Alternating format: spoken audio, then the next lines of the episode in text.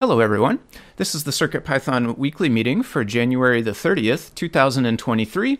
My name is Tim, and I am sponsored by Adafruit to work on CircuitPython. Uh, the uh, CircuitPython is a version of Python that's designed to run on tiny computers called microcontrollers. CircuitPython development is primarily sponsored by Adafruit, so if you want to support Adafruit and CircuitPython, consider purchasing hardware from adafruit.com. This meeting is hosted on the Adafruit Discord server. You can join anytime by going to adafru.it slash discord. We hold the meeting in the CircuitPython dev text channel as well as the CircuitPython voice channel. This meeting typically happens on Mondays at 2 p.m. Eastern Time, 11 a.m. Pacific Time, except when that coincides with a U.S. holiday. Um, in the notes doc, uh, there is a link to a calendar which you can view online or load that up in your favorite calendar app uh, in order to uh, get the schedule for the upcoming meetings.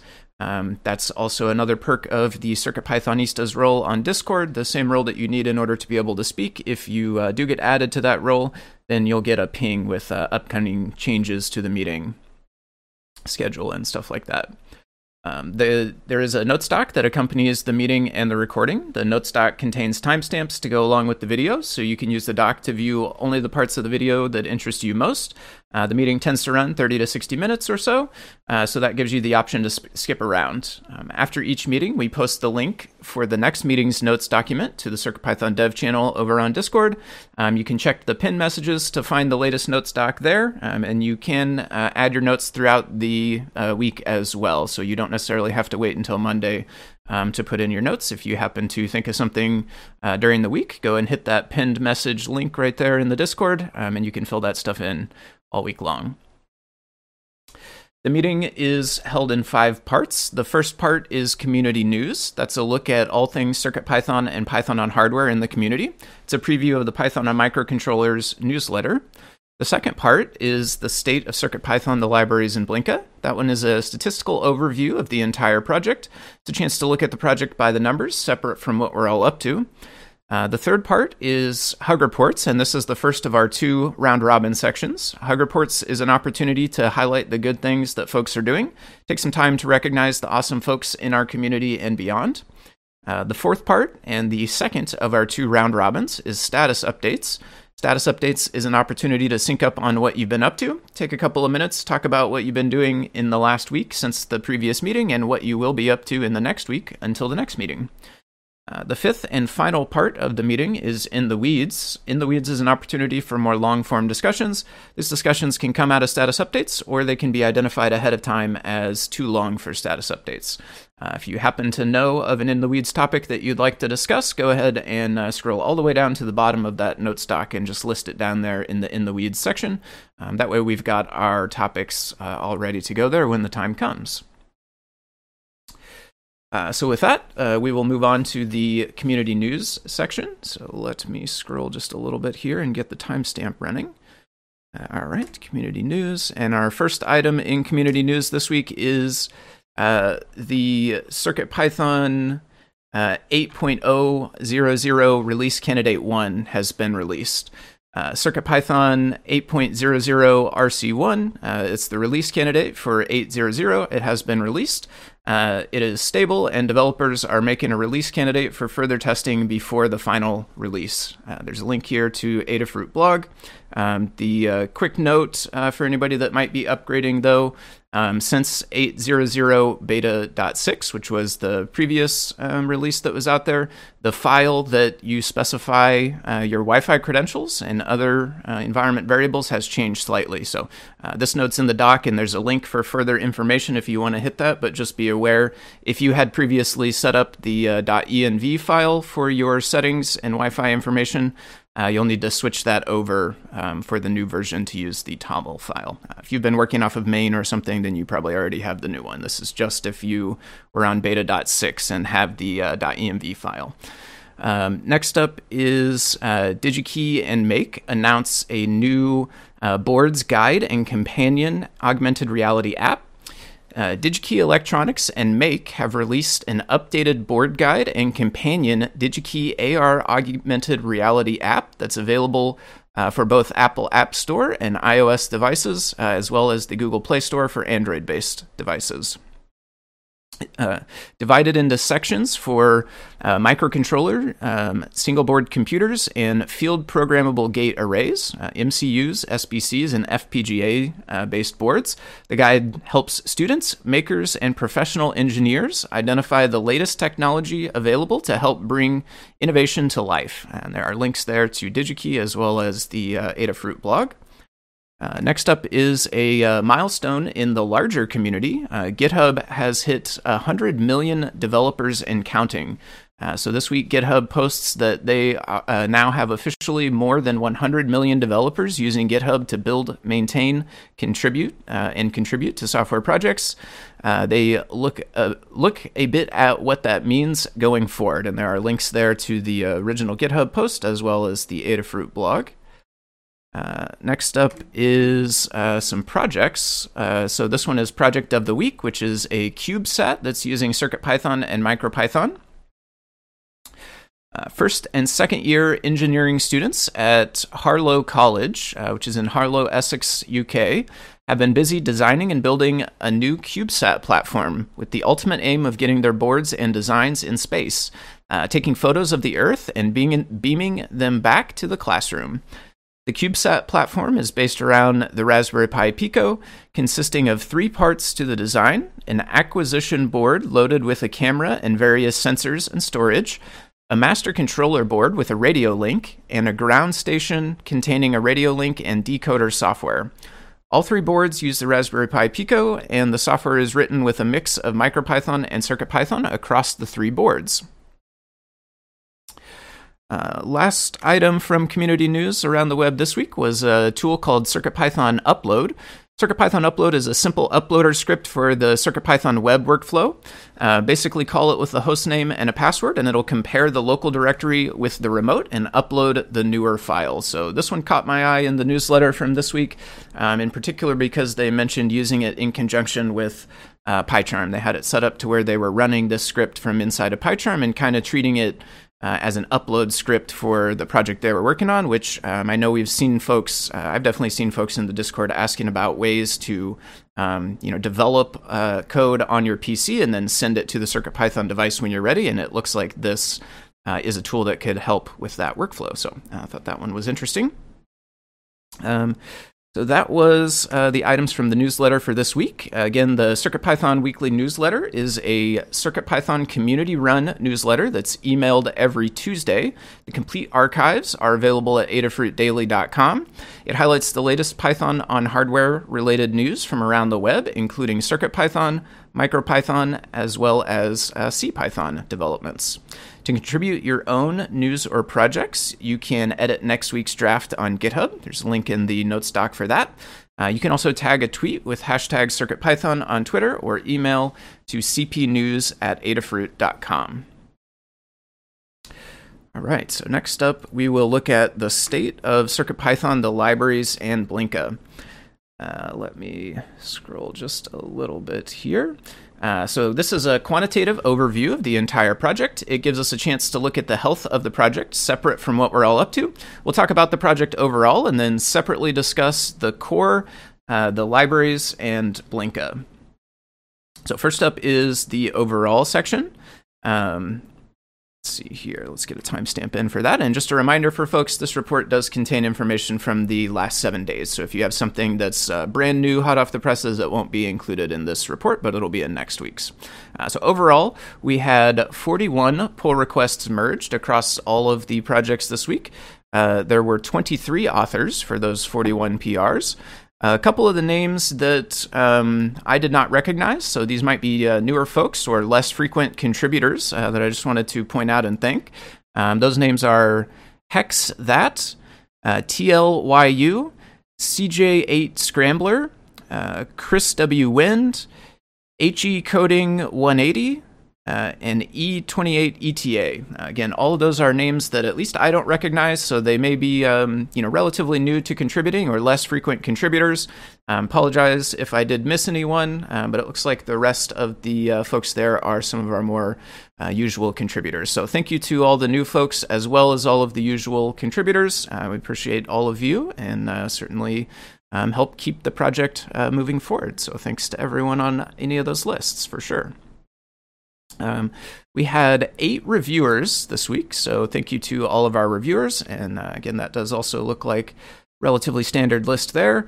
Um, there were, in terms of issues, we had uh, 27 closed issues by 15 people, with uh, 14 issues opened by 14 people. So uh, net uh, down a little bit on issues, it looks like. More closed than open, so moving in the right direction there. Always good to see. Um, next up, uh, we will hear about the core. Uh, Scott, are you available to tell us about the core? If not, I can. Sure, happy to. All right, so numbers for the core. We had 18 pull requests merged from 13 different authors, which is an, a lot. So thank you to all of our authors. Um, they look like uh, no, like names I've seen before, so thank you to everybody there. We had four rev- four reviewers, which is also up a bit, which is great. Uh, we have 22 open pull requests. A number of those are draft, um, although a couple are brand new as well. Uh, issue wise, we had 10 closed issues by nine people and nine opened by nine people. So a lot of folks uh, being involved in issues, which is good, for a total of 599 open issues. Uh, we have nine active milestones, uh, and I'd like to point out that we do have an 8.1.0 uh, milestone as well. And we have zero open issues for 7.3x and 0.480 as well. So that's awesome and why we have a release candidate. Um, the the little the the rug we've swept some bugs under is the 8xx uh, milestone that has 51 open issues. So there is some work to do there, and we have 512 open open long term issues as well. So um, we still have lots of ideas from folks, which is great, um, and we're doing our best to get all of the critical stuff uh, handled. And uh, that's it for the core. All right, excellent. Thank you, Scott. Uh, mm-hmm. Next up, uh, Kattni, are you available to tell us about the libraries? Now I can read that section. I am. All right, so this section applies to all of the CircuitPython libraries, which is everything included in the CircuitPython community bundle, as well as all of the Adafruit CircuitPython libraries, which is everything that starts with Adafruit underscore CircuitPython underscore. Uh, altogether, we had 15 pull requests merged by nine different authors, a number of the new folks that uh, Tim pointed out earlier, are on this list, which is excellent to see. And we had four reviewers. Um, and I wanted to say a special thank you to uh, Jose David, who uh, was out for a bit but is back and evidently uh, reviewing PRs. So thank you for doing that. And uh, we are left with 41 open pull requests. Uh, the oldest PR merged was 30 days. Um, everything was nine. Everything else was nine days or less. So it's good to see that we're still getting through um, older PRs, but we are also keeping up with the new ones. We had 16 issues closed by eight people and five open by five people, leaving us with 590 open issues. 77 of those are labeled as good first issue.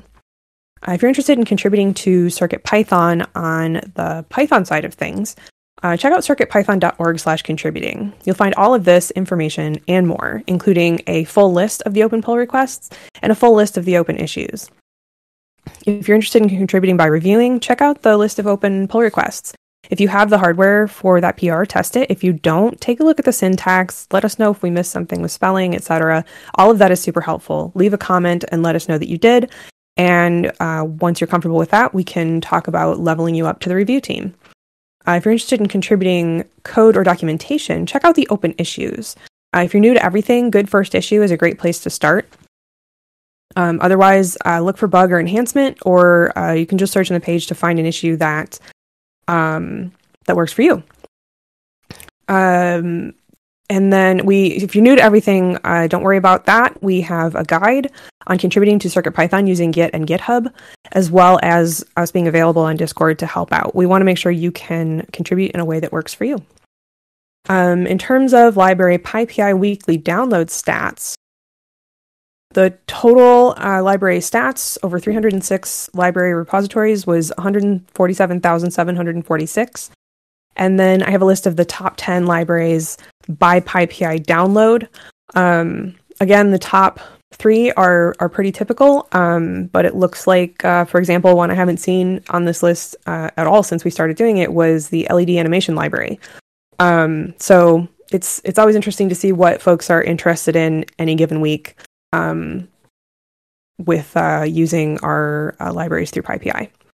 Uh, in terms of library updates, in the last seven days, uh, there is one new library, uh, Circuit Python underscore equalizer, which is by uh, J Posada 2020, and a number of updated libraries, which I will not read off. Um, other than keeping up with our PRs and so on, um, things are looking very good. We're over uh, 400 libraries now uh, in total.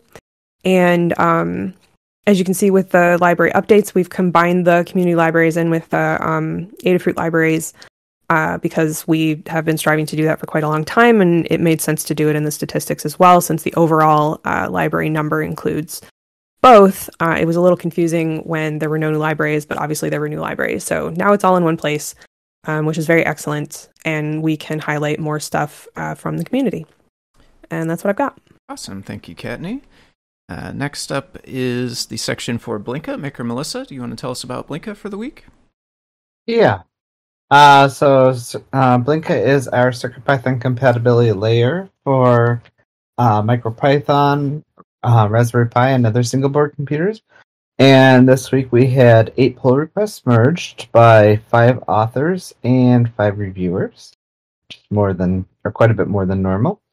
Um, there were there are currently five open pull requests amongst all the repositories, and there was one closed issue by one person and zero open by zero people, uh, leaving a net of 88 open issues.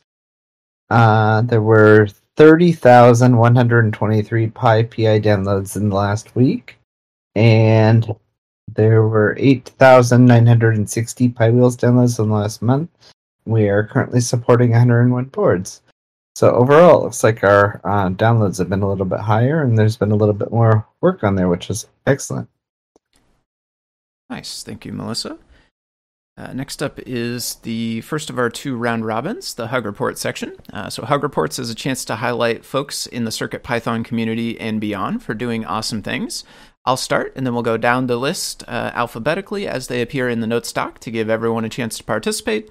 If you're text only or missing the meeting, but you have hug reports in the note stock, then I'll read those off as we get to your uh, time in the list. So, first up is uh, hug reports for me. So, uh, my list this week, uh, thank you to El Pekinen, uh, who tried out um, VS Code and figured out how to get the serial monitor working in order to help someone on Discord. Somebody was having trouble with that and asking about it. This person uh, kind of went out, installed VS Code, and figured it out in order to be able to help. So that was really, um, really nice to see.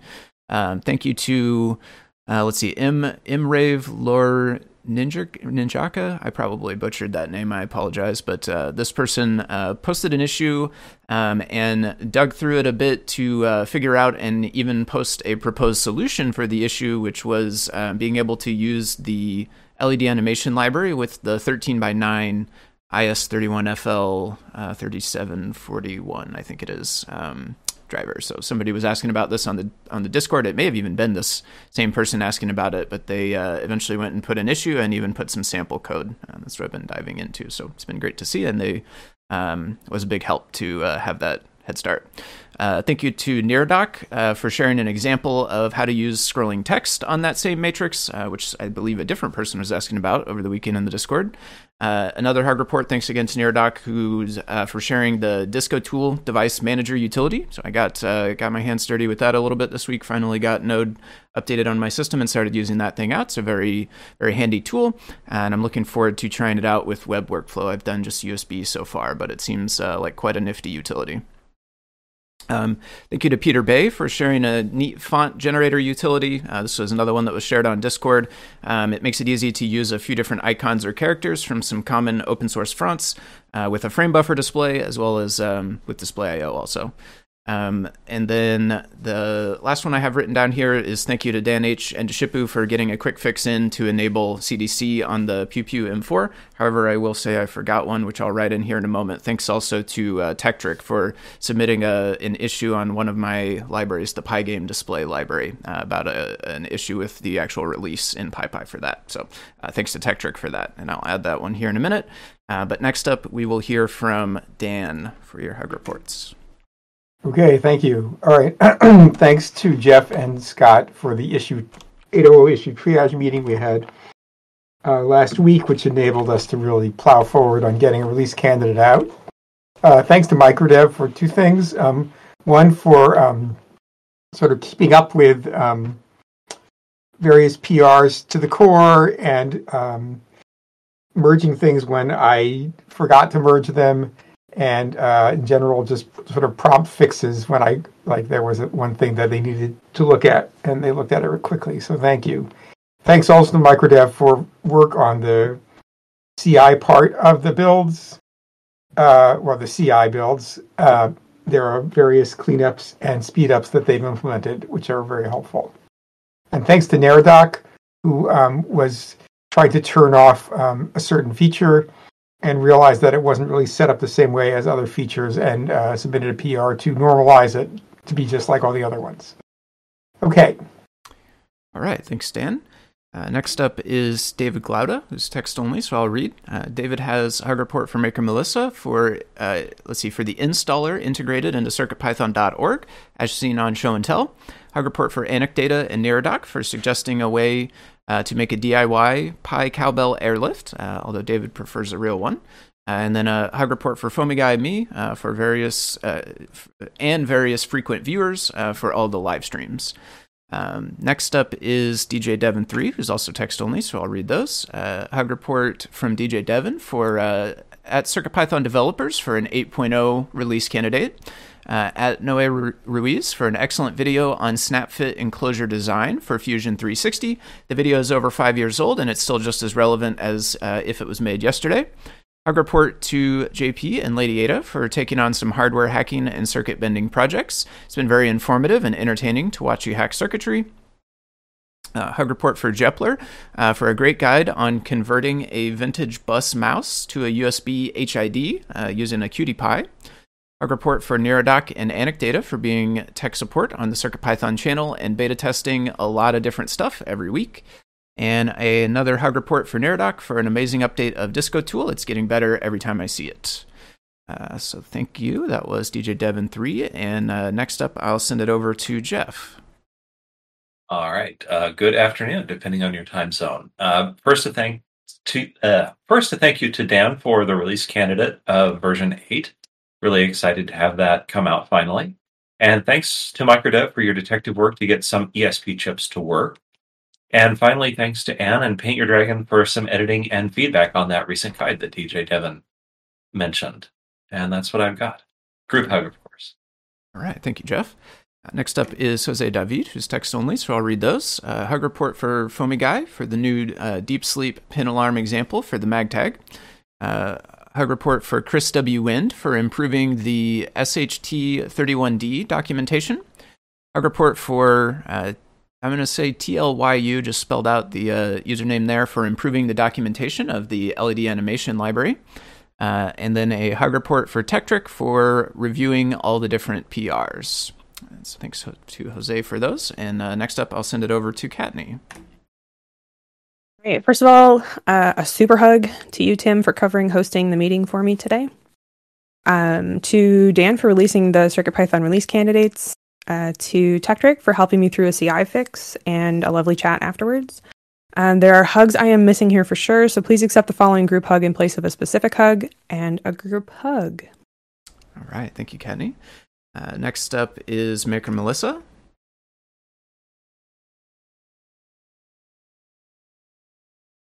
Ah, hello. Sorry, I couldn't find the button. Um, oh, I lost it. I wanted to give a hug report to um, Jose David for uh, the updated MQTT code in the Home Assistant temp humidity sensing guide, and the group hug to everyone else. All right, thank you, Maker Melissa. Uh, next up is Scott. Hello, uh, I got a quick one for Gordon Williams, uh, who, who, does Espruino, uh, for help getting me uh, help helping me get CircuitPython running on the Bangle JS2, which is a watch uh, that I've been using for a while, and I also have uh, out for review in a PR. Nice, thank you, Scott. Uh, mm-hmm. Next up is Tekktrik, who's text only, so I'll read those. Uh, has a report for TC Franks for uh, submitting 100 PRs and completing their first Hacktoberfest. Uh, hug report for Jose David for a bunch of help on PRs recently. Uh, hug report for Kattni for an excellent talk this past week and uh, all weeks that we talk. Uh, hug report for Dan H for helping to merge some CI update PRs I made over the last couple of weeks. And uh, hug to everyone who wished my partner well. She had a serious fall the other weekend, but is doing and feeling much better at this point after some appointments and rest. Uh, this community is and always has been super supportive at every turn. Uh, and then lastly, Tekktrik has a hug report, uh, excuse me, a group hug for everyone. So thank you to Tekktrik for that. And uh, last one in the list here uh, we have is um, Ninvarov. I probably perhaps spelled it, spelled it or pronounced it wrong. Is this person in the uh, yeah? channel It's, with- it's okay. G Neverov. perfect? Um, I just um, started building CircuitPython this week, and I found Dan's um, building guide um, very helpful. Ah, awesome. Yeah, thank you. Uh, thanks for uh, popping by to give us that hug report. That's really nice to see. So, uh, thanks for that. And that is the last of our uh, hug reports. So, next up, we will move into the status updates section. Uh, status updates is our time to sync up on what we're doing. I'll start and then we'll go through the list alphabetically to give everyone a chance to participate. Uh, when I call on you, you can take a couple of minutes to talk about what you've been doing since the last meeting and what you will be doing until the next meeting. Uh, this is also an opportunity to provide tips and tricks relevant to what folks are working on. If a discussion becomes too much for status updates, then we can move it down to the uh, final section in the weeds. Uh, so uh, I'll start us off for status updates. So last week, uh, I wrapped up the testing on the remaining uh, Open Ethernet uh, PRs, uh, which definitely feels good to get to the bottom of that list. Uh, I started working on a game controller library that provides a common interface for interacting with the most commonly used uh, video game inputs, like a D-pad slash joystick or a few other action buttons like A, B, X, Y. So far, it has support for the following devices: the PyGamer, uh, PyBadge, Pew Pew M4, Pico System, and then the uh, Joy Featherwing uh, with any base feather. You can use that Featherwing, um, and all of those things are supported by the library so far. But we do still have some work to do, um, and I'll be um, uh, publishing that into the community bundle this week. Um, the other thing I had for last week is uh, I continued working on the bitmap tools implementation for Blinka Display IO. Uh, specifically, I did the draw line and the boundary fill functions last week. Um, so I do still have uh, some more of the more complex ones to dive into this week. Um, the other things I've got on my plate this week, I am starting to try to wrap my head around the different available classes and modules for the IS31FL3741 LED driver.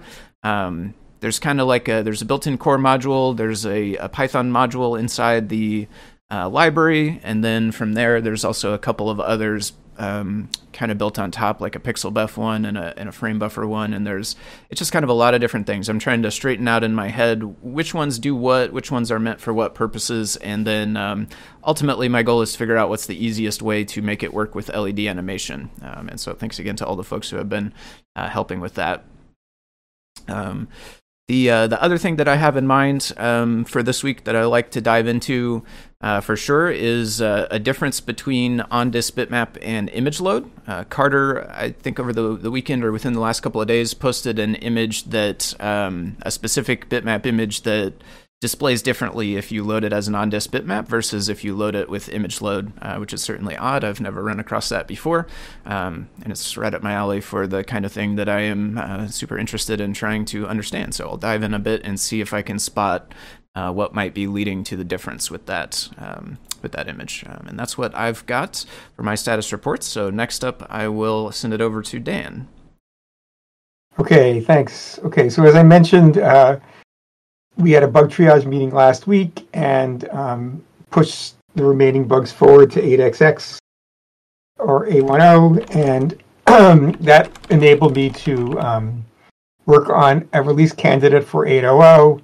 So I built an RC. I had done work on the release notes earlier last week, and then um, there were a flurry of small PRs over the weekend, which were worth pulling in. So I did those, and I released an R. I, I built an RC zero, and then realized it was missing um, one particular PR. So I just uh, deleted that one because I hadn't publicized it in any way.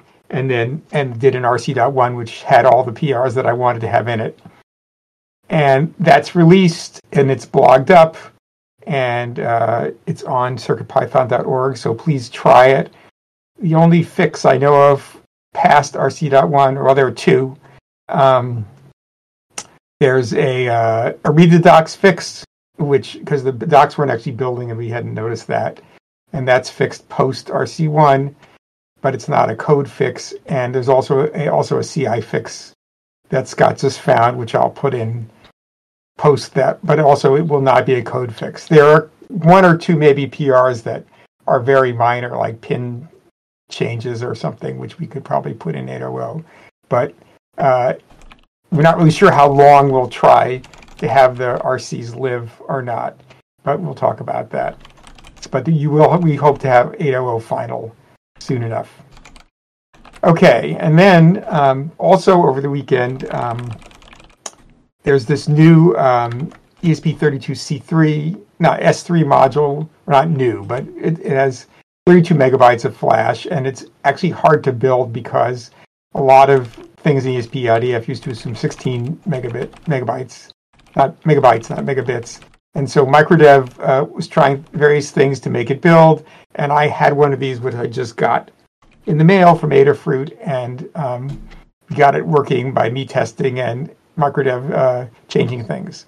So that PR is in RC.1. And then finally, also for the past several days, I've done some things that are hardware debugging and not uh, CircuitPython. Somebody was having, there's a kind of a problem about um, on the feathers that have um, a second regulator for controlling the STEMMA QT bus. If you try to turn everything off by pulling the enable pin down, uh, it actually doesn't, it can latch up so that the uh, STEMMA bus still has power even though the CPU doesn't have power. Uh, pulling the end pin down was kind of not our necessarily our primary mode of use, but we understand the problem now. And also, uh, somebody else has problems with QT Py M0s not being able to um, uh, turn on their boot protection flags, and that's really strange. I don't understand what's going on here, but I ordered some hardware to try to test it, and maybe I'll have them send some of the ones because it works with the ones that I have. Okay, that's it. Alrighty, thank you, Dan. Uh, next up is David Glaude, who's text only, so I'll read. Uh, so, in uh, CircuitPython news for David Glaude, uh, reading all the CircuitPython 2023 posts except mine, uh, and sometimes commenting on them, uh, watching CircuitPython and other Adafruit streams, and participating when live. Instinct acquisition of a of an ESP32 C6 dev kit C 1-N8 before I figured out that CircuitPython support would not uh, be before long, uh, but I'm ready. Uh, temporarily put a hold on my attempt to read the C64 keyboard. At one point, it did send so many random keystrokes that my PC crashed. Oh, that's no good. Um, and then in non-CircuitPython uh, related news, decided to try. Let's see, decided to reinstall BMC64, uh, the C64, to validate my pinout of the keyboard. Uh, added joystick 1 and 2 support to my Raspberry Pi board for BMC64. Uh, so thank you to David Glaude for those. Um, and next up is DJ Devon, It's also text only, so I'll read theirs. Uh, finished the TR cowbell enclosure. There's one small alignment issue. Had to use a mallet to fix everything together, to fit everything together, excuse me. Uh, the top faceplate has space for a 1.5 inch tall display. It won't fit the larger PyPortal or TFT Featherwing size displays. Uh, you'll, of course, be able to use the files to modify the design to suit your needs, uh, such as uh, one of the most amazing parts of 3D printing, for sure. Um, there are, let's see, F3D, STL, and OBJ, uh, as well as other formats uh, for the enclosure, are now available on GitHub. There's a link in the notes if anybody wants to grab those. Uh, if you don't have a 3D printer, you can use these files to have one printed for you. Uh, I cannot offer an enclosure to everyone. Too many people have them now. It would take me months of printing. Uh, but yeah, there definitely are services out there where you can send a file and get a print. So uh, if anybody got the cowbell that wants one of those, look into that. Um, next up is Jeff. Hello again. I'm a little distracted looking for a replacement uh, piece for my solder sucker. But uh, yeah, back to the meeting. I didn't have it felt like a whole lot of CircuitPython activity last week. Uh, rather, I worked on creating a text terminal using PicoDVI under the Arduino programming environment, and we might use that in some kind of future project. Uh, I responded to guide feedback and improved a couple of guides in tiny ways, and posted the first mouse guide for the next computer's mouse. And at least one more mouse project is in the works. The uh, mouse for Mario Paint on the Super Nintendo uh, looks like it's something that we could run with CircuitPython. So figured that would feel uh, pretty vintage and, and exciting. I got that little project approved. Uh, this week, I'm still hoping to test out the ESP32S2 slash S3 RISC-V ultra low power coprocessor for an upcoming keyboard project. And Lamar also asked me to take a look at I2S out on the ESP32S2 and S3 and kind of uh, report back on how well or poorly it's working. And that will include checking on WAV files from Flash, um, MP3 files from Flash, and WAV files from SD card, just to see what works and what doesn't. And other stuff. Uh, my spouse Ingrid has been on a week long trip to India and Nepal, and she will get back on Wednesday, and it will be really nice to have a housemate again. I'm looking forward to that. That's what I got going on. Thank you. All right, thank you, Jeff. Uh, next up is Ho- Jose David, who's text only, so I'll read. Uh, Jose says last week a couple of documentation uh, pros review um, I think maybe PR's review, uh, updated the community library driver list, uh, adding their description and documentation link if missing. Uh, working on the TMP 117 sensor library for memory optimization. Uh, work in a new example for the JLED community library, which allows non blocking LEDs, sequences, and effects, uh, adding a magnetometer example for uh, the LED to increase and decrease brightness if a magnet is close by. Uh, some type annotations, PRs. Uh, working on releasing some personal libraries to PyPI. Uh, gladly surprised that other people uh, than me have downloaded them. And then uh, for this week, Jose David says maybe work on the TMP 117 memory issue, update the community library helpers list descriptions, uh, and take a look at other community libraries to see what they can do. Uh, next up is uh, G. Neverov. Hi. Um, yeah, I've started working on um, one of the issues about adding a non-polling read to uh, the PIO state machine uh, class, and uh, I'm still sort of getting started and familiarizing myself with the code base on that one. Awesome. Well, welcome in. It's uh, it's great to have you um, working on that and popping in to join for the uh, the meeting as well. So that's great to hear. Uh, next up is Kattni. Hello. So last week I had some various miscellaneous stuff um, that I didn't really track. I had a lot of meetings. Uh, fixed up the EyeSPI guide updates. Um, the I I realized after uh, Liz and I were talking about reviewing each other's guides that I hadn't shown all of the pins that a display uses. I was only showing the ones used in the CircuitPython example. Um, when the point of those guide updates was to show what pins are possibly used by the display, not what pins are used in a particular example. So I fixed all that up, and now that shows all the usable pins both on a list and a wiring diagram. And I worked with Alec to fix a CI thing on the Adafruit Blinka BLEIO library. Um, it was something that we updated across all the rest of the libraries, but this one somehow got missed, uh, and it didn't uh, actually trigger that failure until a very recent PR. So that's all fixed up. Um, this week, I'm going to be working on the reverse TFT feather guide. That's a recently released board where the TFT is on the opposite side from the chips and buttons and so on. Um, I'm going to be doing a time lapse using Raspberry Pi Guide, we, it, if I remember correctly, at least five years ago, it was very, very easy. So I have to imagine it's easier now.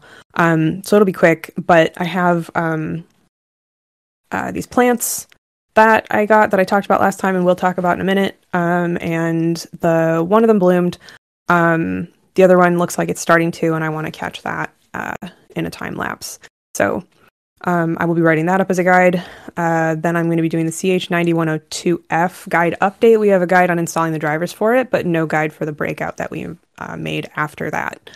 Uh, and then a Metro Mini Guide update because we have updated the existing Metro Mini to the V2 and the existing one is no longer available. So the guide needs to uh, explain both. And then probably more various miscellaneous. Uh, and the unrelated bit is my plants, um, which I pretty much said everything about. The blooms on the one that already bloomed are already on the way out. Um, and I did not get a lot of photos, so I'm disappointed. But the other one looks like it's starting to get the beginning of the blooms. So I think I'm going to set up a um, set up a time lapse situation for that and catch it uh, all the way through. So that's what I have going on. Nice. Definitely uh, do please share those photos if you end up getting them. That sounds awesome. Uh, next up is Maker Melissa. Hello. So last week I worked on uh, mostly fixing up my uh, PR for the for code.circuitpython.org, which should improve the USB workflow. And I had a number of bug fixes I uh, found and fixed on that. Um, I also separated out my JavaScript code that interfaces with the CircuitPython REPL over a serial connection, and I helped a user troubleshoot their Braincraft uh, driver install on Bullseye. Uh, this week, I am working on getting an initial version of the CircuitPython installer running. I'm currently working on addressing some CORS issues and have a plan at this point. Uh, I do need to update the GitHub Actions for the TinyUF2 bootloader so that it uploads to Amazon S3, and I need to add uh, info for the uh, new release candidates uh, candidate boards to circuitpython.org since it added like 12 new boards. And I need to update the guides and drivers for the revised uh, 0.96 inch TFT. And I also um, need to test, uh, or I'm probably going to be testing the ESP tool JS because it looks like it's really close to being able to use um, and then we can use it over the ESP tool that we have now. Uh, so I'll probably test on or work on testing that soon. Yeah, that's all right. Thank you, Melissa. Uh, next up is Mark Gambler, who's lurking, so I'll read. Uh, Mark says, uh, started work and investigated adding GIF output support uh, for CircuitPython, hoping to get a proof of concept written up this week, time permitting. Uh, so that certainly sounds awesome. Thanks to Mark for adding notes in here. Uh, and then next up is Scott. Hello. Uh, first, I wrapped up CircuitPython 2023 last Monday after the meeting. There's a link to the blog post there. So thank you to everyone who took the time and had the time to write it up. Um, I also sent out a draft PR for Bangle.js 2 support um, that includes seven color e ink or e paper support as well it's kind of a weird twofer, but uh, the common thread is that they both have three bit color displays, although uh, what the color means is different between the two. So I just did both. Uh, sorry, sorry in advance to whoever reviews it. Um, I will have to follow up with changes for that. I already found a bug in our CI where it was loading an older version of a file that I changed, causing the build to fail. So I tried to fix that. Um, I for those of you who've seen this like display ruler.bmp file, um, I made a separate repo for the source uh, of that, which is a I used GIMP, uh, which is a terrible name, but um, used GIMP to put that together, and I've I've made a bigger version. Uh, I called it the 720p version uh, that has like a rainbow on it too, which is really handy um, for these seven color displays, and the largest seven inch one is 800 by 400, so I needed something bigger as well. Uh, so you can find that in that new repo. Um, I have two things kind of on my plate. One, I have to get the, and I didn't put this in, I have to get the libraries for these e inks um, out and published. And then after I do that, I'm going to be looking into finishing up USB host support on the iMX RT, and I might also be looking into Scorpio as a logic analyzer with um, some sigrok code as kind of the foundation for that. So, um, yeah, those are kind of things that are on my mind to do. All right. Thank you, Scott. Uh, next up is Tekktrik, who's text only, so I'll read. Uh, last couple of weeks, uh, we've got PR reviews, uh, more type annotation PRs, at least one community bundle edition, woohoo. Uh, others that I'm forgetting, but a belated group hug to everyone who contributes. Um, updated the report to combine Adafruit and community bundle updates. Updated and patched the CI for more deprecation warnings in the libraries and Blinka ecosystem. Uh, Tekktrik also says, please tag, message, or ping me uh, if you find any additional CI deprecation issues, since I'm assuming that I have found them all by now. Uh, created a new GitHub action to replace the one uh, replace the one in the core with deprecation warnings. Uh, fun getting to revisit JavaScript after uh, about 15 years. Personally hoping to ma- uh, personally hoping to make some cool stuff with the OctoKit API. Uh, I'm not familiar with that one, but I'll have to look into it. Taking some personal time to help care for my partner. And then this week, Tekktrik says trying to finalize all the CI updates hopefully working on feature additions and bug fixes for a few libraries uh, I have hardware for now that the uh, that I have hardware for now that the CI is mostly patched. Uh, and then uh, feasibility testing for some library updates like issues and PR templates that I can suggest next if they work and make any sense. All right, and that is the last of our status updates. So, our fifth and final section for the meeting today will be in the weeds. Uh, as a reminder, In the Weeds is an opportunity for more long form discussions. These can be things that either came out as status updates or they could have been identified ahead of time. Uh, if you have an In the Weeds topic, please be sure to go ahead and scroll all the way down in the notes doc and drop that in down at the bottom. We do have a couple there, so you've got a few minutes while we discuss those. But uh, if anybody knows of a different one that's not in there now, do please go ahead and add that. Uh, so, our first In the Weeds topic this week is from Tekktrik, who's text only, so I'll read this one here. Um, so Tekktrik says uh, whenever there are updates to things like the CI or cookie cutter templated items, e.g., like the README file, uh, like the license file, I think there's a couple of those that would fit into that same umbrella. Um, so when there are updates to those, Adafruit libraries are patched, but community bundle libraries can lag behind. Uh, sometimes gaining the improvements is more relevant to Adafruit libraries, but there are times where the community bundle libraries should benefit uh, if those libraries are still maintained, um, such as GitHub Action CI updates. Uh, I'm exploring ways to have said updates visible to the community at large and have said fixes and improvements readily understood. Since these issues are potentially rediscovered after, uh, excuse me, rediscovered months after the Adafruit libraries uh, have had the fixes put into them. And so uh, also mentions uh, I've thought about releasing Git patches to make the fixes available or allowing automated PRs, but this depends on the repository uh, already being at a specific state. Additionally, Git patches aren't always uh, applicable, e.g., you couldn't change circup installation instructions because every library is different, uh, and repositories vary greatly, so PR automation is a major challenge. Uh, would a rolling blog like yeah, so let's see. This is the, the next question here from Tekktrik. Would a rolling blog like format be better, uh, explaining issues and their fixes? Should it be more newsletter like, uh, where individuals can subscribe to get updates, just brainstorming and looking for ideas?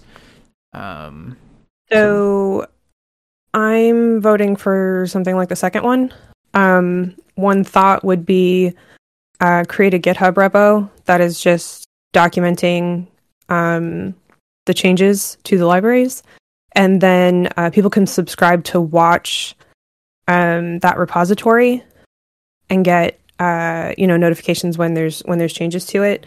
Um, I think documentation is a far better way to go about this than trying to figure out how to do automated PRs across um, the community bundle because while there is quite a bit of consistency within it, um, there's also obviously these are hosted by individuals and maintained by individuals, and so it's not always uh, exactly the same. Um, so I think our time would be much better spent doing a little bit of documentation when we post these changes, and you can even link to one of the commits each time so that folks can see exactly what needs to happen to to apply that fix. Um, but I think that might be a better way to go about it. Tekktrik is typing. Yep, I would definitely agree with agree with all of that as well. The one other thing I might add is if there's any way to make some kind of like instructions for someone if they wanted to kind of like start fresh if that makes any sense like at, at some point i imagine it would be easier to just cookie cut a new thing with the current cookie cutter which will have all the updated stuff and then kind of paste your existing code into it and then push that as as an update to your Um, repo so maybe instructions like that might be helpful Starting fresh is kind of covered in the um in the you know building a library in the first place guide because you you're supposed to cookie cutter and paste your stuff in. So yeah um I just mean from like a library where you've already already published it and you want to like essentially take a new one and just transplant the actual code into the new template if that makes any sense. no it does. Um I just I don't know how different that would be from how we explain writing a library in the first place. That's true. Um it, there could be obviously a short explanation put somewhere and just in a basically adapt what we already have. Don't write up a whole new explanation. Yeah. Um, but yes, that is that is my thought on it. Um, like I said, folks being able to subscribe to a, a GitHub repo um, that we just create for that, or maybe an issue on the Adafruit bundle where folks can subscribe subscribe to that issue, and then we that's an ongoing issue. We don't close it. Um, is another possibility instead of a whole separate repo. Um, but yes, I think let's go with documentation, not um, we're we're not uh, maintaining those those repositories, so we we shouldn't be um, trying to do maintenance on them. I guess is my point. All right. Sounds like we got um, point in the right direction then, Tekktrik, for that one is uh, either spin up a repo where we can put like markdown files or text files or something for documentation or start up an issue on the uh, on the one if you want to go that way. Um, for what it's worth, I probably lean towards a repo just so it's easier to search and, and look back at the history and all of that sort of stuff um, personally, but either one sounds like it would work out just as well. Um, and then, yeah, Tekktrik, let us know if you have any additional questions or anything to add. And while you're doing that, I will uh, pass the baton over to Scott for now uh, for the next In the Weeds topic. Thank you, Tim. Um, I would just because CircuitPython 2023 uh, has been wrapped up, I thought I'd try to take some time for us to just all talk about it. Um, I just skimmed over the stuff that I saw, and I think if I were to take a theme out of it, I think it's actually tooling. Um, both like the tooling that kind of like Tekktrik's just talking about, but also like tooling, USB side command line stuff, uh, Android apps, um, all of that stuff seems to be a really common theme. Um, I didn't see any like microcontroller platforms. Async came up a couple times. Um, I'm wondering if other folks saw any themes or have any thought thoughts around CircuitPython 23 as well.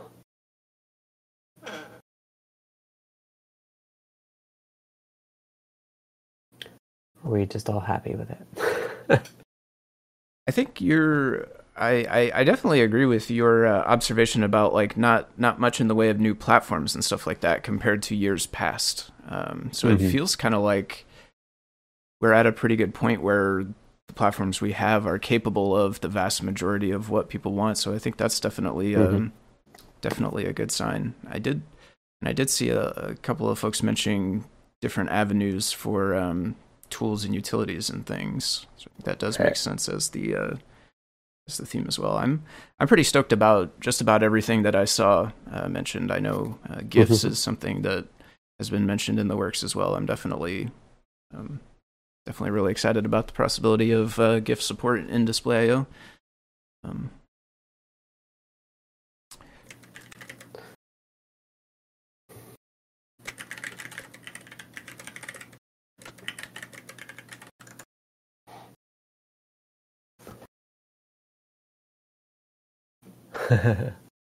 Tekktrik agrees that it's tooling mostly. Yep. I think I don't remember if I I don't think I mentioned it in my post. One that uh, on the topic of tooling that has crossed my mind sometimes is like an advanced. It's, it's definitely meant for the advanced user, but some way to uh, make more customized builds. Um, as time goes on, we get more and more modules that are optional. They can be turned on or off, and they often are turned off to save space in different situations. Um, but also things like built-in displays and pin uh, names and things like that. I think it would be cool if advanced users had a way to be able to make a build through some web app or something, right? Like log into a page and just tell it what you want, and it creates a build and gives you a link, and after a few minutes, you can go and download it.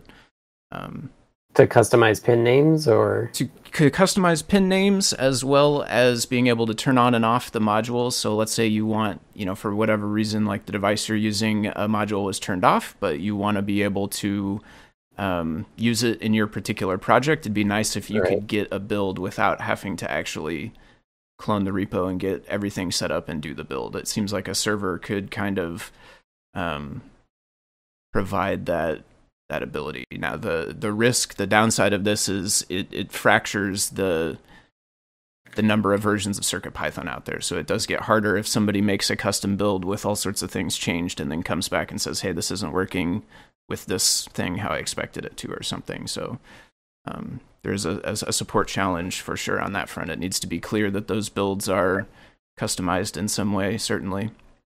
Yeah, and I think a lot of people that are like, I just want to turn on this this one. It's like, no, it's off for a reason. Like it's right. not implemented. Yeah. It's not it's not that we just turned it off in in most cases. It's that it's, it's that it can't not work. implemented. Yeah. Yeah. But yeah, custom custom pin names as well, even built-in displays. Like let's say you make a project where you use one of the mm. uh, one of the you know external displays, but in your project um, you know, maybe you're never going to use it for anything else, and so it might be nice if you could have a custom build with board.display implemented, even though it's not like um, a built-in display. Right. Something like that, I think, could um, a custom build system would allow you to do stuff like that without needing as much of the technical knowledge. Right. So the challenge with those services is that they can be hard to maintain. And costs time and money, right, for the server to run and actually take mm-hmm. the builds and stuff as well. So it's like, yeah.